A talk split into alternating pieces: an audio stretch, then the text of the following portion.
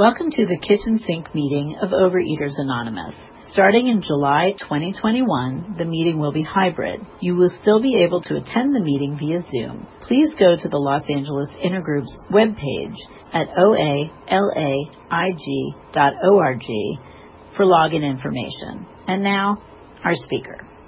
Exercise in the um, okay, thank you, Rika, for asking me to speak this morning. This is absolutely my first hybrid meeting, so um, I am in the Wild West here, as I think is the first time there's been a remote host of this meeting. So we're we're making our way through the the forest together. Um, I've been in OA for almost 10 years. It'll be 10 years this September. Um, and I will try to do a little bit of what it was like, what happened, and what it's like now.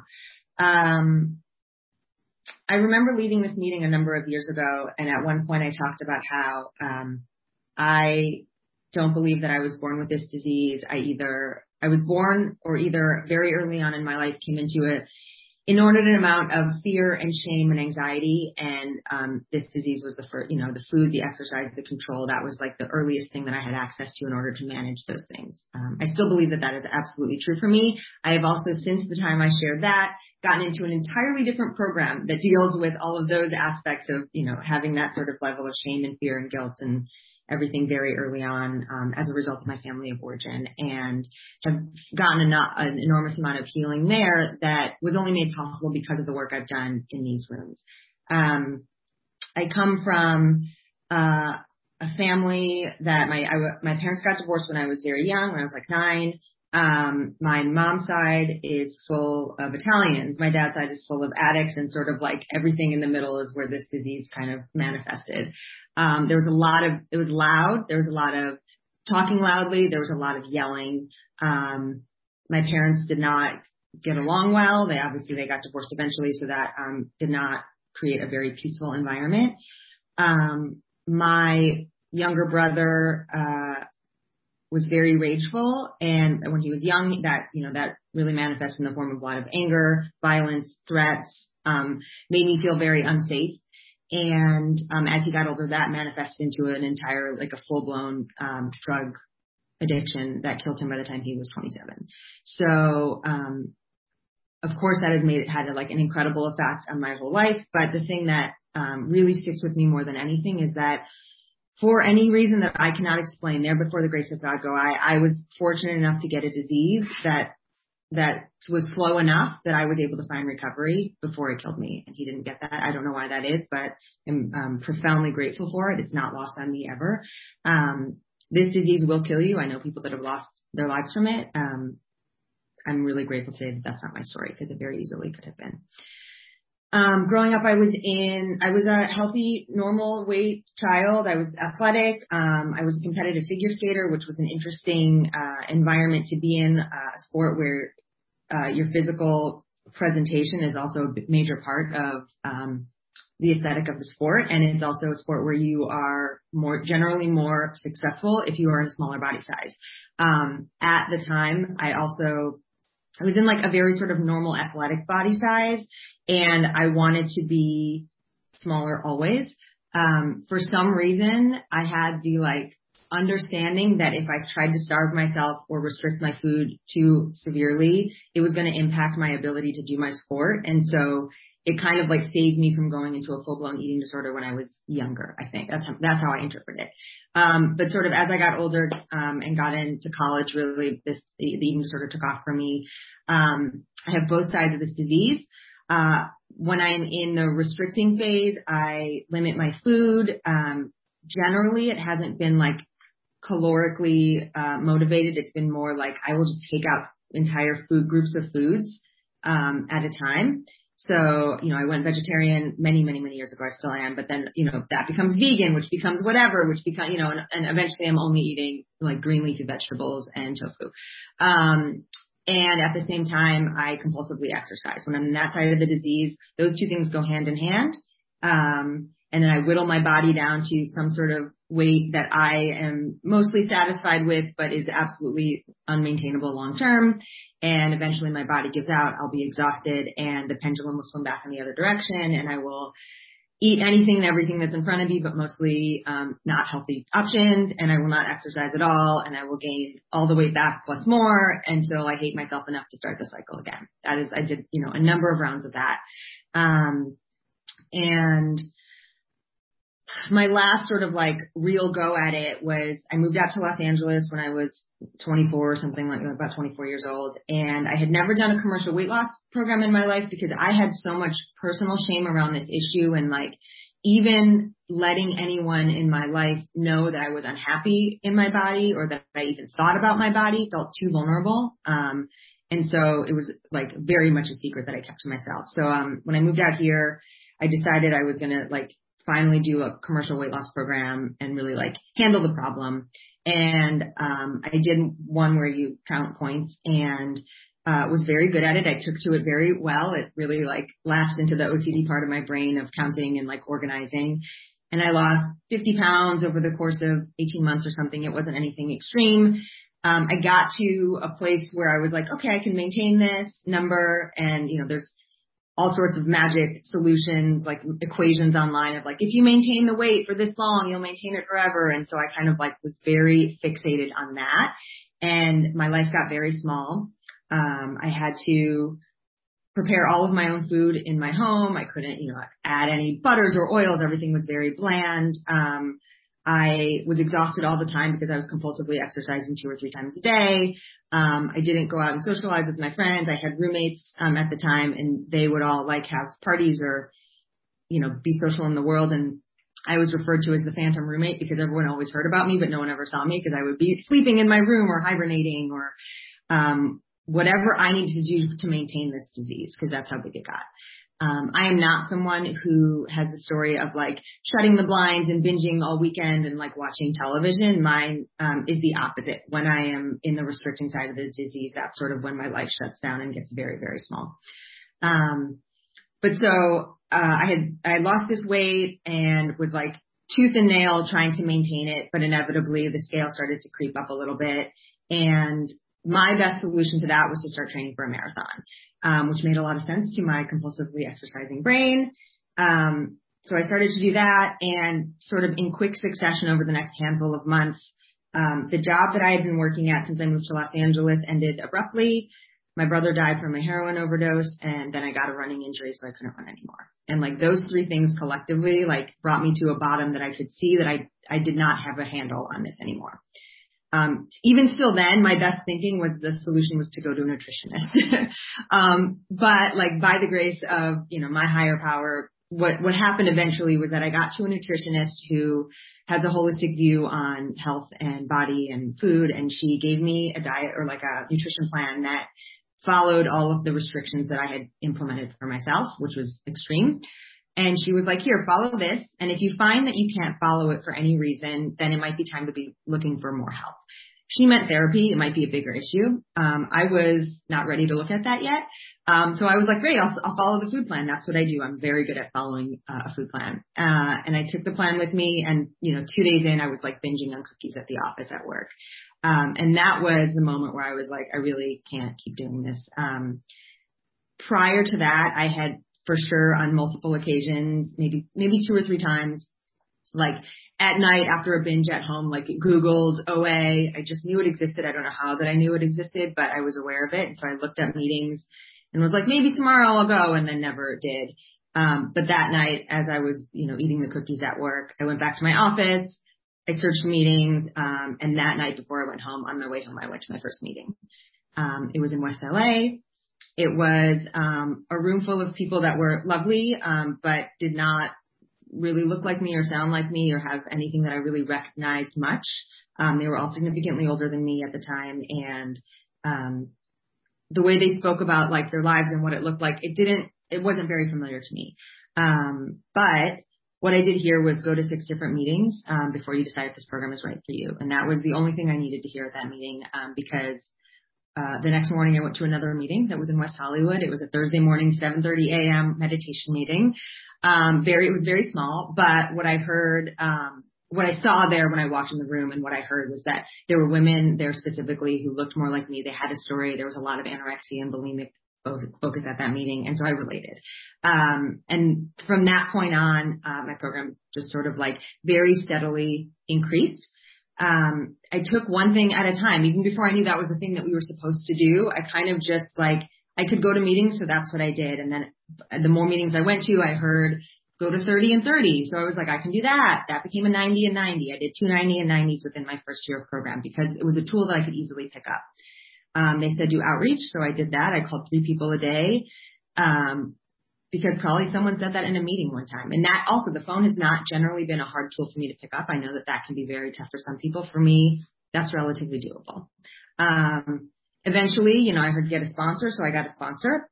Um, I you know, in as I was like waiting to find the right sponsor, I made a list of all the things I wanted in the sponsor that was very long and specific and ultimately looked like me except skinny. um, if I could have found my per- perfect sponsor, that's what I was looking for. Um, what I ended up, what ended up happening is that, uh, I got to the point where I was really like, okay, God, whoever you want me to have. I went to a meeting. Some woman shared, I'd never seen her before. She was the leader. Um, I didn't think anything of it. The next day I went to another meeting. She was the leader again. And then the third meeting I went to that week, she was also the leader at that meeting. And, um, so I was like, okay, God. And she, you know, she spoke about loving how much she sponsors. So, um, she became my sponsor. We worked through the steps. Um, I, was very, I think that I started the steps in 2011, but like towards the end of 2011. So I was like, great, 2012 is coming up, 12 steps in 12 months. I was very like, I had my own agenda about how I wanted to attack this. And I was just kind of like thinking about it as head down, uh, and power through. And so in that time, I was cobbling together like 30 days of abstinence and then losing it and then 60 days and then losing it. And as I was checking in with phone calls with my sponsor every night, I would be like, um, you know, I remember many, many, many days calling her and just saying, I'm not abstinent, I'm not abstinent, I'm not abstinent. Um, and at the time it, it felt really demoralizing. It felt really frustrating. I have, um, I have had and still do have sponsees that are like making those exact same calls to me. And I'm really grateful no, no matter how far down the scale we've gone, we can see where experience can benefit others because I can tell them with assurance that just because you're not abstinent today, just because it feels like you may not get abstinent, that doesn't mean it's not going to happen for you. Um, so I spent the first um, eight or nine months of my recovery working the steps very actively and very thoroughly and still not being able to like get my footing underneath me with the food. And um, by the time I finished writing my eighth step, uh, I turned that over to her and um, I was at that point in what I recognized to be full relapse, uh, which was that I was eating, you know, chocolate, whatever at my office and any semblance of feeling like I had free will or choice over my food was gone. It was like all compulsively, um, driven. And, um, it seemed to me that I was ready for a new sponsor. I had met someone in the room who I'd become friendly with who had a really strong spiritual connection with her higher power and um, with uh, something that was bigger than I could certainly understand it, but it was very appealing to me. And so I asked her to be my sponsor, even though I was like holding on to my first sponsor because I felt like if I switch sponsors now, I'm going to have to start the steps over and I just want to like finish step 12. And, um, but I asked this new woman to be a sponsor and she said no because she was full. And then I was like, okay, God, I guess I'll just stay where I am. And then, uh, my first sponsor who I didn't want to let go of moved out of the country. like very abruptly, she like sent me a message or a voicemail or something. She's like, I'm leaving the country in like two weeks. Um, so you need to find a new sponsor. And so the woman that I had already asked agreed to take me on and she suggested that because I was in relapse or because I was not abstinent, uh, that I start my steps over. And then by that point, I was so uncomfortable already. I was in, I don't know that I was in the highest body weight I was in, but I was the most uncomfortable I felt because at least I was present to how I felt. Um, and I wanted what she had so badly that I was willing to do whatever she wanted me to do. And so I, I started the steps over. I did step one. Um, and along with that, I, you know, wrote a food history. And as I turned that over to her, she suggested an abstinence back to me. Um, that is my abstinence to this day. Uh, my abstinence is I have no recreational cane sugar because that is an alcoholic substance for me. There are like two other foods that I don't eat, um, because they're alcoholic. I don't eat nuts by themselves. Um, and I don't eat cereal. And then she suggested that I add no restricting to my abstinence, um, which to me, I couldn't even understand what that meant. I don't, I know how to take things out. I do not know how to not do that. I do not know how to exert control over my food in some way. And it was my first very, like, very clear experience of being struck abstinent and being, um, in the space of like, this is being done for me because I don't even know how to do this. So I agreed, I agreed to take it on and be willing to like try. And from that day forward, that was, um, eight and a half years ago, give or take, a little more than eight and a half years at this point, um, I have not restricted my food. And um, what that looks like for me, I had to sort of create a definition that I could understand. And um, what I landed on is that for me, restriction is choosing to not eat something for any reason other than that I don't want it. Um, so within my abstinence, of course, but that means if I want to eat a sandwich at lunch instead of a salad, that's what I eat. If I want to order the pizza instead of the soup, I order the pizza. Like whatever the thing is that my body wants for whatever reason, as long as it's not driven by my um my alcoholic foods, that's what I have. Um and it was the scariest thing that I've done in my recovery. And it is by far the thing that has given me the most freedom. Um, it has opened up my uh, my world and my ability to be present with other people while there's food also in the picture. Um, and it has allowed me to live life on life's terms for what that looks like for me. Um, and I had the experience. So because of the yo-yo situation or the pendulum situation of my disease, you know, my weight has gone up and down um, over the years in a range of about maybe like 70 pounds, give or take. At a certain point when I go up, I stop weighing myself because I just would rather not be faced with that number. Um, but I had the gift of having, I have a, a new, I have a third sponsor now. So, um, over the course of my recovery, I've had three different sponsors and every single one of them has had the experience of when they came into program, they gained about 20 pounds. And then over the course of working steps, they lost that and then more. Um, for me, that also was my experience. So it was really helpful to have people, um, leading me down the path where that was true for them. So as I got abstinent and, um, you know, certain foods got a lot sexier because I hadn't been letting myself eat them for a long time. And, you know, I found myself eating whatever. In Los Angeles, you have a lot of options for sweet treats that are not cane sugar based. And so like I really have had a good time with that. And, um, that works for me because that is, that is what allows me to sort of like experiment and be like, oh, um, the simplest way that I can explain it, which I was given to me was that there are some days where eating the cookie is going to make me crazy and there are some days where not eating the cookie is going to make me crazy. And so every day I have to be really centered on, um, what is my higher power saying to me right now or where, where is the point at which I will find the serenity? Because either version of that can take me out if I'm not present to it. Um, certainly it's not perfect. I don't do it perfectly, but I'm, um, fortunate that I haven't, I have enough surrounded, I'm surrounded by enough fellows in my life that if ever I'm confused, I have someone that I can reach out to very easily to get guidance on that. Um, I think I'm closing in on my last few minutes here. Um, so, uh, you actually I, have five minutes, Monica. Great. Thanks so much, Nikki. Um, so I, you know, continued working the steps. Um, I remember I, I sought some outside spiritual help as we are encouraged to do in these rooms, um, when that comes up for us. And uh, it was reflected back to me. You know, I was very consumed with my body size and being uncomfortable in my body and how that affected everything. And that, um, I led a maintainers meeting last weekend and I was like, after the meeting ended, I was like, oh, I didn't say this one thing, which I'm happy to have an opportunity to say here, which was that I was told that at some point, once I was, my feet were firmly in recovery and I was on my path, like my body was going to be at a size that I felt comfortable in and it was going to be effortless. I don't know that that's everyone's story by a long shot. That is my story today. I, the compulsive exercising has been lifted for me. I don't, you know, I walk my dog or I go hiking with her. I do yoga once a week. I do not do anything when it's hurting my body. Um, I do not do anything when I'm too tired to do it. Um, I only do it because I enjoy it and I have a, like a soft rule that I stop as soon as it, it stops being um, enjoyable for me.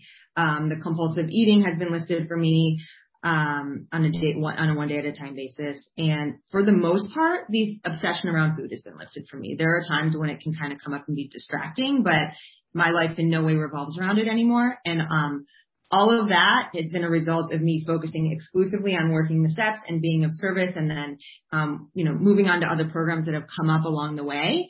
And none of it has been a result of me trying to change my food or figure out the perfect exercise regime. Um, and I learned, I heard very early on from my higher power um, that my recovery was going to have to come in two stages. The first stage was going to be that I had to learn how to feed myself in a way that gave me serenity because I did not know how to do that. Um, and that was the first thing that was given to me. I couldn't have taught myself how to do that, but that was given to me from these rooms. And then the second stage was that I was going to have to find a way to be happy with whatever my body looked like when I was eating in a way that gave me serenity. Um, and I don't, I'm happy to share that like those two things have happened. It is possible. I cannot account for how it is, but I know that I keep, have kept showing up and that's what has happened for me. Um, I have worked through the steps a couple times in this program and I've done them multiple times in other programs. Um, I'm happy to talk about any step in particular more specifically when the questions come up if anyone's curious, but, um, they have transformed my life and my relationships. Um, one of the stories that's coming up for me to tell right now is so I'll, I guess I'll, I'll wrap up with some version of this is that I moved out to Los Angeles to work in a specific field, a creative field. And because this disease had gotten so loud for me, it got to the point where I stopped being able to do the thing that I was trying to do. Um, I, uh, all of my time and my space and my mental capacity and my energy was being used up with managing my food and, and exercising. And so, um, I got to a point where I was like, I just can't do it anymore. And I was very early in my recovery, but I couldn't, um, I couldn't create. And, um, I heard the, a voice of my higher power is what I'm certain that it was, which was like, if you just focus on working the steps, the rest of it's going to come. Um, and that has been my experience. I, um, really doubled down on working the steps and going to meetings. And my story has been that, um, as a result of being in the rooms, I have met so many people, one of whom specifically became a professional and creative mentor to me, who then ultimately hired me to work in a place that has now become a eight or something year long career doing the thing that I want to do, um, in an even better and bigger way than I had imagined doing. Um, that's something I can't account for. That can only be God. I followed my um, direction to take care of myself and to clean up my side of the street and to show up as a woman of grace and dignity and to be of service to those around me. And as a result, um, I've been able to live more gracefully in step three of like, bring me what is meant to be mine. Please let me release what is not mine, um, and align me with your will for me. So, um, how do I want to wrap this up? I'm really grateful to be here. It's been a crazy for every single person, 18 months or whatever. I have not been back to in-person meetings. I love that they're starting. I can't wait till I am comfortable doing that again. Um, I'm so grateful for this fellowship always, but especially in, during the pandemic. I'm a single person who lives by herself um, with my dog.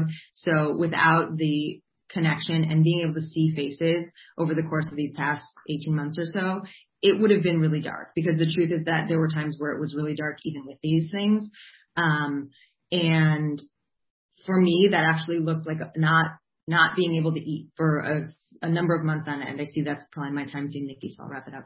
Um, that, uh, I didn't share much about that in the rooms because I, you know, I'm hearing a lot of shares about people that are gaining weight and whatever. And like the last thing in my head anyone wants to hear about is how I can't, I can't eat. And it got scary. It got to the point where I was like, this is, I feel this in a very scary way. The disease is working right now. And God bless my sponsor who reflected back to me that, yeah, that's, um, not eating is also a way to not feel our feelings. And, um, the disease sort of like snuck up on me in that way. But as soon as that got called out and brought to light, as we've learned that these things do, um, once the light was shown on it, it got smaller, it got quieter. I was able to talk about it. And, um, because of being able to be consistently connected with everyone here, I, um, have been able to walk through that and many other things over the course of the past eight to 10 years that, um, I would not have wanted to do alone. And I'm grateful that I never have to again. So thank you for letting me do this. John. Um, this is a time for questions only. There's no sharing at this meeting. If you need to share, please do so with any one of us after the meeting. Also, please remember that the opinions of the leader are my own and not those of Overeaters Anonymous as a whole. When asking questions, you need not identify yourself. If you asked a question last week, please wait until the first three questions have been asked before raising your hand. If you have a question, raise your hand and we will start with in person and then we will alternate with a Zoom question after that.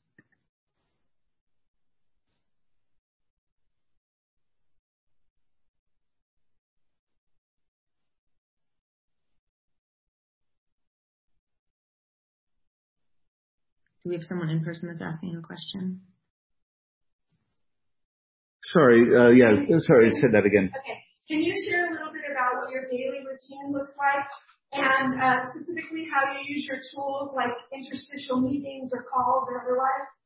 Yes, absolutely. Thank you for the question. Um, my daily routine has morphed over the years. Um, And I've kind of picked up things as they've been suggested and they have resonated with me, um, or as I've been searching for something to mix things up, and I've let things go. Um, especially because I can be someone who um, has a compulsive tendency, and that once I start doing something, I feel like it's hard to stop doing it. Like um, whether that's because I'm afraid it will you know, it's doing something positive for me that I don't realize or it's superstitious, like I'm afraid to let it go. And so for a while my routines got very long. I was, and they um, got long enough that I was like, they were draining me rather than feeding me. And so my sponsor suggested that I sort of cut everything back. Um, so right now what my routine looks like is in the morning when I wake up, I do an 11 minute meditation lying down in bed. Um, it's the easiest way to do it for me and it's the way that I will most consistently do it. Um, Following that, I read um, a, usually a daily passage from one of the program pieces of literature, and then um, I will say a quick. I will do a quick prayer. Um, uh, let's see, in the morning. And then on, on good days, and this is not every day, but on good days, I will do um, some writing. And my, the most effective writing that I have found for me over the years consistently is writing a letter to God and then having God write the response back to me. Um, I used to do it where God would write with the, I would write with my dominant hand, which is my left hand, and then I would have my higher power respond with my right hand. Um, that worked really well. I've fallen out of the habit of switching hands, but the message still comes through. Um, you know, and whether that's divine or whether that's my own just inner knowing. Um, it doesn't really matter. What does matter is that it's almost always a very gentle, very loving, very unconditionally supportive um, message that I'm getting in response that is not the voice that I tend to default to when I speak to myself, although I'm getting better about it because of the years of doing this. Um, and then, you know, throughout the course of the day, I have a couple things I'll pick up. I have a, a setting in my phone, an alarm in my phone twice a day that says to, um, to think about what's going right, which is not specifically a program um, aphorism, but it's something that for me is a it's very helpful reorientation during the day. It's very easy to remember what's going wrong in any moment, but to sit back and look at all the innumerable things that are going right. Um, has been a helpful reframe for me and I've been doing that for years. And then in the evening, I, um, I will do a nightly 10 step and which I just write out, uh, in my notebook. And then if something consistently comes up, um, I will check in with my sponsor about it. But for the most part, it's just kind of good to get it out of my, my head. Um, and then I will meditate for you know three to six minutes at night, not for a very long time. Um, I do uh, a few prayers, um, like sort of lying down in a full like starfish surrender position that my sponsor has had me do, of just like really feeling myself being held up by the ground and um, and sort of surrendering everything up to my higher power.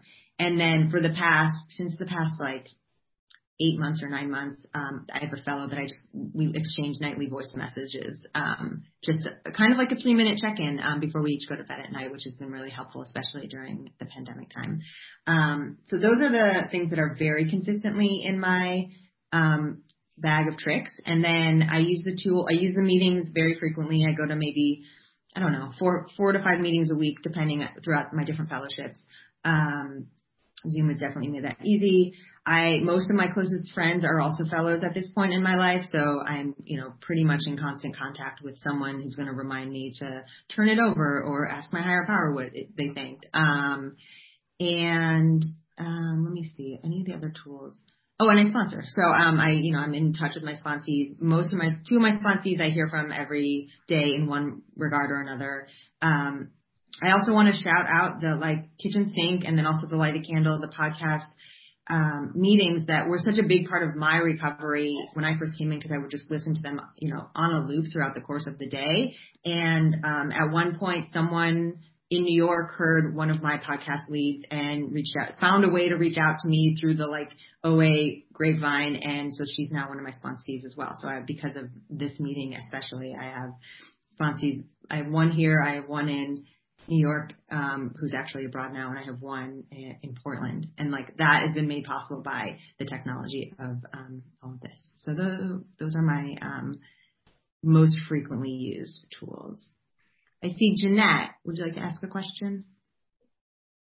Yeah, um, I'm Jeanette. I'm a recovering compulsive overeater. Um, I'm from Western New York, and um, I actually uh, really can relate to the one part about what you said about um, that you disconnected from your creative um, world, and I have a very strong creative background, and since this disease has hit me really, really hard, um, I've disconnected from pretty much everything, um, including that, which was a huge, huge, huge part of my life. And I'm, I'm glad you said that because it gives me hope that hopefully I'll be able to eventually get back into doing that again. But right now my focus is, um, program to get healthier because my de- health is declining rapidly. Mm-hmm. It's a very scary place. Yeah. So thank you. Oh, thank you. Do you have a question or is just that? Um, well, I just, what, what step were you on before you felt like your, mm-hmm. your creative energy started coming back again? Thank you. Um, I will share in case anyone wasn't able to hear that. Yeah. Um, yeah, uh, Monica, uh, we, we uh, just so everyone's aware, they ask uh, that you please send the questions in the chat and we'll read them because apparently they can't hear the online folks. So please repeat the question, but anyone else who has a question, please uh, send it to me in the chat. Thanks. Thank you.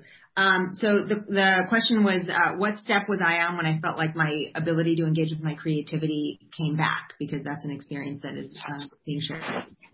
Um, I don't remember specifically, excuse me, what step it was that it started to came, come back because I think it was progressive. It, it, you know, I think it came back a little at a time. Um, I remember very vividly speaking with a fellow after a meeting one day, just being so frustrated because I couldn't do I write and I couldn't write. And, um, you know, even though I was doing so much writing in program, like constantly writing, writing, um, and she encouraged me to just sit down for five minutes a day with a timer. Um, and whether I actually did anything or whether I just sat there and let it be a meditation and a prayer with my higher power, um, to at least commit to that five minutes. And, um, I was willing to do that. and, um, for a while it didn't, it, it did look like me being really frustrated and annoyed sitting at my computer not doing anything. Um, and over time, and I don't know exactly how many, how, how long it was, but it was, it felt like forever and it was actually much shorter in retrospect than it felt like it was. Um, you know, the 10 minutes became 15 became something that I don't really have to think about anymore. And it was not a straight line of a journey.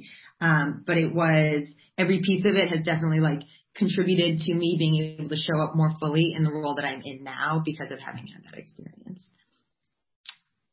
All right, is there an in-room question? yeah, go ahead. Um, thanks for your share. How is working the steps different for you when you were not abstinent and then when you were? Are? Thank you. That's a really good question. How is the working the steps different for me when I was not abstinent versus when I am now? Um, I think the first and foremost, like the level of awareness and honesty that I have when I am abstinent has um, made working the steps more uncomfortable, but it's also made them more effective. Um, but that said, like I I got exactly what I needed um, from every round of working the steps that I had. So the first time I did it with my very first sponsor when I wasn't absent or where I was in and out of abstinence, um, it was it wasn't a superficial path of the steps, but it was relatively service level compared to where I've done what I've done now. And I remember even turning over the step work to her, especially with my fourth step. Like we met and we sat in a park, and then for like you know, four hours straight. I like head down, like didn't look at her one time, like reading it out of my notebook at like, like laser speed, like just fucking racing through it. Sorry. And, um, I, that was what I needed. Like I, I just had to say the things and I didn't have to emotionally connect with anyone when I said them and they didn't have to know me personally. I didn't have to like be super vulnerable. Like it was enough for me in my recovery to just have a space to write the things and then to say them, um, at the level that they were, that I had access to them at the time. Um, and then over the years, as I've gotten abstinent and as I've worked with more sponsors and sponsors that I've had like progressively more, um, like personal relationships with. And so, um, I felt a lot more like deep love and affection from them, but also I have felt more attached to what they think of me. so it's like kind of a double edged sword, but being able to sit in space with them and, um, have more clarity about like why things look the way they do or why my, um, why all of my amends ultimately go back to my one major character defect of a fear of scarcity. Um, it was only because I was able to be honest about all the things that I've done that I owed amends for and that to be really clear on what my very long list of character defects are, but then um, being able to share that with a sponsor who knew me well enough to reflect back, oh yeah, but that's all because of this one key thing. Um, now I can kind of be present to that because I'm abstinent, because I'm clear headed most of the time, um, to like see where it's coming up. Just in under five minutes left. Thank you so much. Um, so like I can see where these things these things come up in real time now, as opposed to um, having to like clean them up after the fact for the most part. Um, yeah, I think that's the answer to that. Is there a question in the chat? I don't see anything. Does anyone want to submit a question to the chat? No, there is a question in the chat from Tanya. So I imagine you had resentments toward your parents in childhood. Did you, and how did you make amends? Step nine to them. Thank you. Great question. Um, yes, absolutely. There were resentments from my childhood um, and from my adulthood, frankly, for both of my parents. Um, my um, I grew up with my mom being my primary parent. My dad moved out of state once they separated, and um, most of my amends uh, to my parents were on, on my mom's side of things. And for the most part, I kept it um, very um, concrete. Like I did apologize for times when um, I really maybe crossed the line in saying something. There weren't many occasions of that because my sponsor really was um, clear on we don't make amends for being human um, you know, we, you know, and a lot of those things are like, I had a bad attitude when I was a teenager. Like that is not something that my sponsor felt was necessary for me to make amends for every time that came up. Um, there were instances of, I caused damage to the car or, um, you know, financial restitutions that I could make. Um, and so I took, um, the opportunity when I was at that point in my recovery to come up with a, a number of dollars that, um, felt like an appropriate God-sized amount to give my mom along with uh, an honest apology for the things that I did, um, feel like I owed a, you know, a direct, uh, conversational amends for. And I absolutely did not want to do it. I don't have a close relationship with my mom. Um, but I was willing to do it and that is the key. um, and you know, I, this was many years ago, but I made the amends. I gave her the, the envelope of money. And at the time I was not making a, a very big salary at all. And so it was a stretch for me. Um, and also like, incidentally, as I was like gearing up to like make this amends and like get the money together to do it, um, I had a fellow in her program or in her recovery, one of her amends was passing money, like she had to pass money along to someone sort of like, um, not anonymously, but just like to gift money to people that uh, were in a different position than her. And she had chosen sort of like out of nowhere to be like, here, take this money, this envelope full of money, like as my amends. And so I was able to pass that along as part of the amends to my mom. So my higher power showed up in um, that way. Uh, and the amends went fine. She was like very appreciative of it. And then I like left the house immediately and didn't talk, you know, didn't like revisit it ever again. Um, with my dad, we determined that I did not owe any direct amends to him. And so I have not made any amends with him formally. But in the intervening years since I've made those amends, I have also gotten to a program, gotten into a program, um, about family of origin uh, addiction and issues. And so I have done a whole entire, another, uh, fourth step and ninth step around the resentments I got about my parents specifically. And it has been transformative. I won't get into specifics because it's not this program, but if anyone does want to connect offline about that, I'm happy to share more about it, my experience there. Um, we have time for, I'm guessing maybe one more question if there's a question in the room. Not in the room, but I know there's another one online. Great. And there is. Uh, Mark had a question. What is your daily spiritual practice and can you talk about your higher power? Sure. Yeah, I, I um, mentioned earlier my daily spiritual practice is that, you know, I have a morning meditation and prayer and um, some writing. Um, in the evening, I have another version of the same thing. I'm sure you can um, listen to the longer version on the recording whenever it's released. But my definition of my higher power, um, the best definition I ever heard in these rooms was from a fellow, um, a dear friend who said, God is I don't understand God. Uh, and to me, that is the most appropriate definition. I can't possibly fathom um, what a higher power is that could, you know, even any version that I could imagine is far too small than what it has to be. Um, I did do a sort of traditional second step exercise of writing out a want ad for my higher power that included um, many wonderful qualities um, like being loving and ever present and super communicative and a sense of humor and um, magical. Like I, I need, um, sparks of like surprise and serendipity. That is really important to me. And I have found those things have come up. That's uh, time. Thank you so much, Nikki. Uh, the more that I uh, ask for them, the more that I get them. Um, and let's see.